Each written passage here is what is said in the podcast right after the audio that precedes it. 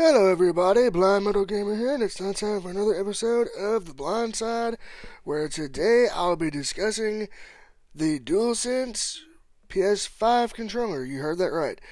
DualSense controller on PlayStation 5. It got revealed just last week, and man, the internet has been on fire, and I'm going to give you my perspectives and my thoughts on this controller, and here's what we know so far. The controller has a white outer uh, part where the D-pad and the face buttons will be. So the face buttons will be white with a black uh, shape on them. I don't know if these face buttons are going to light up or what the deal is, and the D-pad is pure white. The shoulder buttons, the L1 and L2, R1 and R2 buttons, are black, and to be honest, they feel more like trigger buttons. Um, and the little piece of plastic that is uh, separating the L1 and L that separates the shoulder buttons on the PS4 controller is not present here. It is nowhere to be found. So, that's going to be interesting. The touchpad is white, and then the uh, part where the PlayStation button is going to be, which is a new PlayStation logo, or the PlayStation logo, and then your sticks are housed in this black compartment. So it's black and white. And then the light bar is not going to be on the front of the controller. It's going to be on the side of the touchpad. So that's going to be pretty interesting. The on the back you have your USB-C charging. Thank God for USB-C because micro USB sucks. Uh, and then on the front of the controller there will be a 3.5 headphone jack. So I'm hoping that like personally speaking, for me, my HyperX Cloud Gaming uh, Stinger headset will work. That way, I won't have to, you know, people won't have to buy all new headsets. They can just use what they have, save some money. For those sweet, sweet games coming out for the PS5, uh, let's see. Uh, all right, and then that's pretty. And oh yes, the share button is no longer the share button; it's the create button.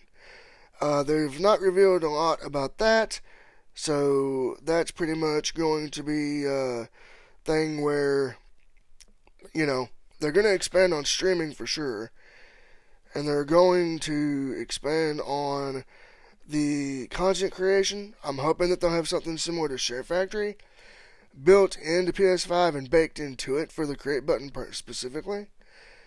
Let's see. Um, other than that, we really that's all we pretty much know at this point. Uh, we don't know if there's going to be back buttons. We don't know if there's going to be an elite version of this thing. But from what I have, oh, oh yes, and the uh, touchpad will have a built-in microphone for easy uh, chatting, and it will have noise cancellation. But everyone is saying the headset's the way to go. So we're going to see how that turns out when the PS5 and the DualSense is in my hot little hands. I'll be able to review it properly here on the podcast and uh, give you guys uh, my thoughts, views, and opinions of the PS5 console itself. This is just my speculation. Now, what I'm hoping that they'll do is like with the microphone. You could say PlayStation 5, start broadcast. And it would take you right to the broadcast setup where you could switch between Twitch or YouTube and do your your broadcasting. Now that would be amazing for people who need help with their uh, broadcast setups that can't quite use their hands or need voice activation for accessibility reasons. Um, another thing I think it would be cool is you know PS5 start recording. You know, again another feature that was on Xbox One but not on PS4. You couldn't activate it with your voice and say, hey, start recording at this certain time. Hopefully they'll have that with the DualSense. Um, I know we're going to get haptic feedback, and the way they described it was if you're shooting a bow, you'll feel the tension. If you're going through mud or something like that, you'll feel it in the rumbling. That's going to be pretty cool. I cannot wait to see that or to, to check that out and to uh, see how they uh, play with that and how that works, especially in a fighting game. That's going to be amazing. I mean, I'm just like Mortal Kombat, for example, MK12. Oh my God, I'm I'm just gushing over what they could do with this DualSense controller. NetherRealm Studios. Then uh, even before then, Injustice 3 coming out, probably uh, 2021. Safe to say. I can't wait for that and to check that out. and to see what they do with the DualSense on that aspect. I can't wait to see just just all these great features. But the color, man, it threw me off. I'm like, white? Really? It's going to be white and black? I guarantee you they're going to have an all black design. They're going to have multiple color designs. What I would love to see, and I know this would be a pretty penny, but I would love to see a, a design studio just for the DualSense where you submit your orders, like with the Xbox One, you could um, submit your pre-orders. They would work on them, and then they would um, you would have your own custom controller. That would be pretty cool. You know, I mean, I could see me having a black and silver one with, uh, you know, maybe a metallic silver finish, you know, or a gold and black. That would be awesome. Um, but you know, right now, we just don't know. I mean, we don't know what's going to happen with it.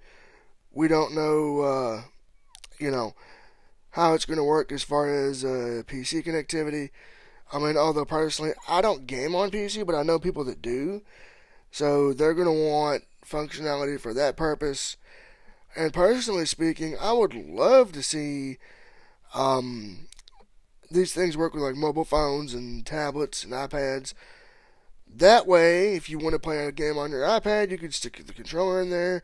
Boom, you have your controller set up ready to go. And you don't have to do anything funky just to get it to work.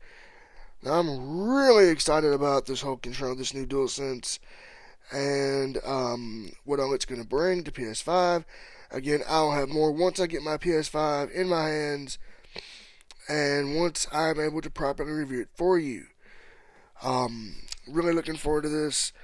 And when I saw the reveal, I was just blown away by the quality of it, the way it looks, the visuals of the of the controller, and all of that. I just can't wait to see what they do next, and and how they're to make it, you know, a better product. I would love to see the buttons, you know, the uh, D-pad and the shoulder buttons, or the D-pad and the face buttons, are they light up, you know like square would light up pink, triangle would be green, circle would be orange, and X would light up blue. That would be pretty awesome, you know. Not only would it look cool, but I think that, again, uh, as a gamer that's got a visual impairment, those light cues are going to be key because people know, you know, which button is which. If they can't see the shape, they can see the color of the lights. If they can see that. So, you know, but I would also, again, as I alluded to a while back, I want better text to speech in the PS5 itself because I'm going to be honest with you. I think that uh, PS4 text speech, while good, it needs to be vastly improved, and it needs to be vastly improved for the PS5, and maybe have something incorporated into the DualSense.